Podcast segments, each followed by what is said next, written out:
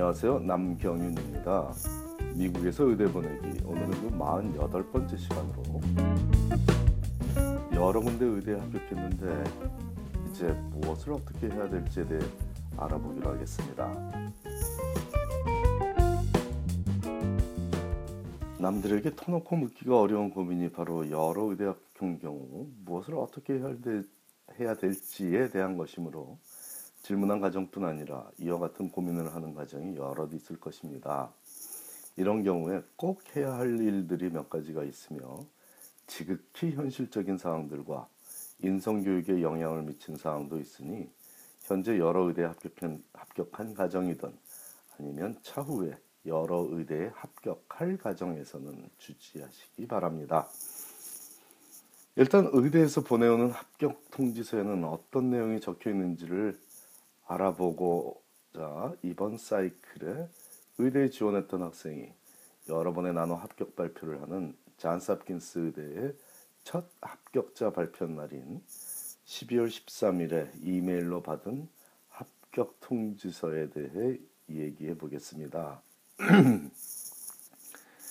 Dear Mr. Kim 혹은 Dear Miss Kim으로 시작할 뭐 그, 여기서 킴은 제가 임의로 붙인 레스네임이고요.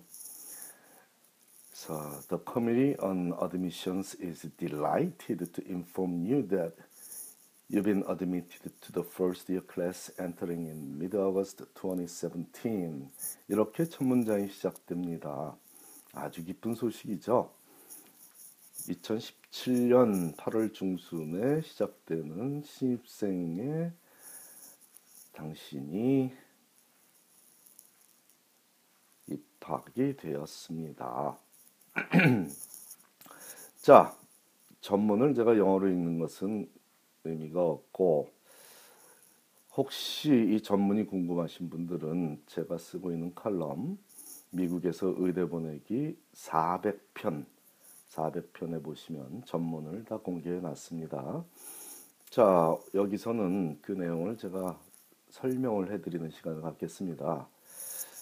그 합격서 본, 합격 통지서 본문에서 축하의 인사 다음에는 요구 조건들이 충족되어야만 이 합격 통지가 확정된다는 안내와 함께 최종 성적표 제출이 요구되고 있습니다.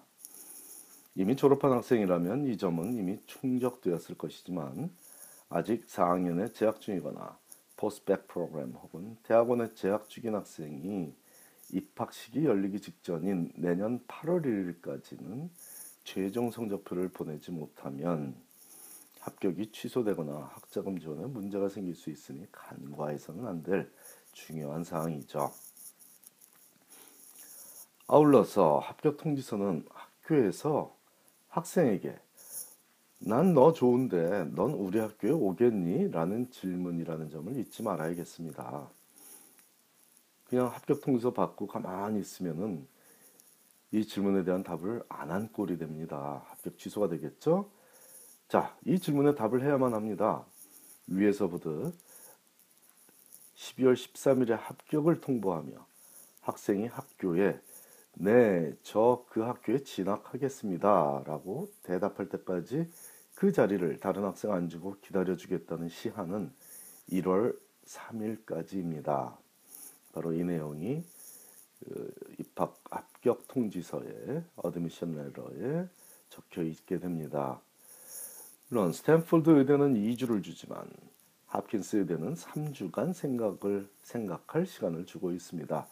이렇듯 의대마다 정한 기간 내에 2주가 됐든 3주가 됐든 혹은 4주가 됐든 나중에 점점 시간이 뒤로 가면 만약 4월 달에 3월 달, 4월 달에 합격 통지를 받은 학생이라면 5일밖에는 기한을 안 주니 이런 점도 참고하셔야 됩니다. 물론 이런 것들이 admission notice, acceptance letter에 적혀 있으니까 꼼꼼하게 잘 보고 그 정한 기간 내에 각 의대마다 다른 의대가 정한 그 기간 내에 학생은 학교에 진학 의사를 표시하는 서류, 즉 Statement of Intent 이 서류를 학교가 정한 양식에 적어 서명한 후에 제출해야만 합니다.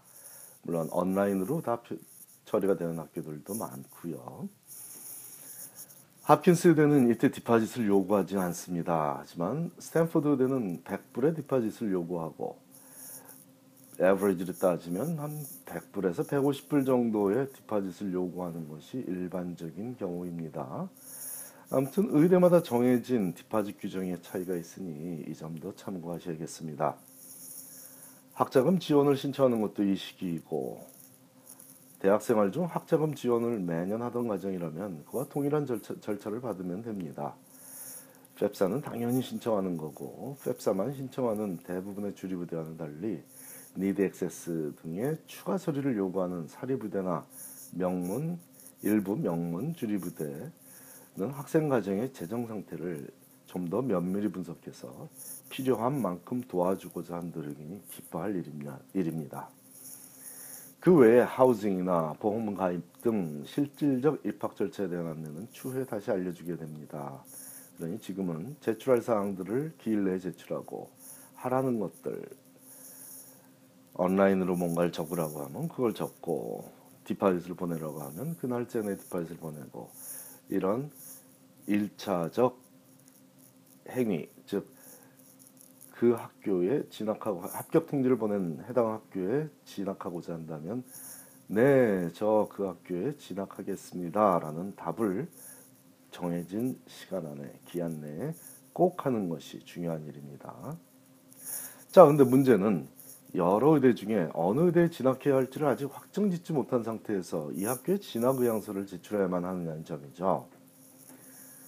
예를 들어 합킨스 의대도 좋은 학교지만 2월 말 3월 초에 합격생 발표를 할 하버드나 콜롬비아, 예일 등등의 의대 인터뷰에도 다녀온 학생 입장에서 1월 3일까지 결정이 어려울 수 있습니다. 하지만 일단 진학 의향서는 강제성이 없는 서류이니 제출하는 것이 맞고 최종 결정은 decision day가 4월 말로 잡혀 있으니까 한 학교만 결정하는 최종 결정은 4월 30일까지만 내리면 됩니다. 그렇다고 합격 통지를 보내온 모든 의대에 진학 의향서를 보내라는 것은 아닙니다. 상황에 맞게 결정해야 하겠죠. 위에 학생에게 준 필자의 조언은 일단 합킨스 의대에는 진학 의향서를 보내게 보내고 나서 하버드, 스탠포드, 유펜 이 세 의대를 제외한 다른 의대들에는 지원 취소 의향서, withdrawal notice라고 하겠죠. 이 지원 취소 의향서를 보내게 했습니다. 컬럼비아 의대나 예일 의대에도 인터뷰를 하고 왔지만 필자가 이 학생을 4년간 지도해 오며 알게 된 학생의 비전과 성향에 근거한 조언이었고 또 다른 경우 현재 스탠포드 의대에 합격한 다른 학생에게는 하버드 의대만 남기고 다른 모든 의대에 지원 취소 통지를 하게 했으니 이는 학생 개개인에 따른 조언이 필요한 경우입니다. 자, 이미 한 군데라도 의대에 합격한 학생이라면 인터뷰에 다녀왔든 아니든 인터뷰 날짜가 잡힌 학교 중에 본인이 진학하지 않을 학교로 정한 학교에는 지원 취소 통보를 해줘서 다른 학생이 그 인터뷰 기회를 활용하게 하는 것이 명의가 되기에 적합한 행보라고 믿습니다. 네, 감사합니다. 오늘 내용은 여기까지지만 공지사항을 하나 알려드리겠습니다. 저와 음성으로만 만나셨던 많은 분들에게 그 좀더 생생한 정보를 의대 진학 정보를 제공하기 위해서 12월 27일 12월 27일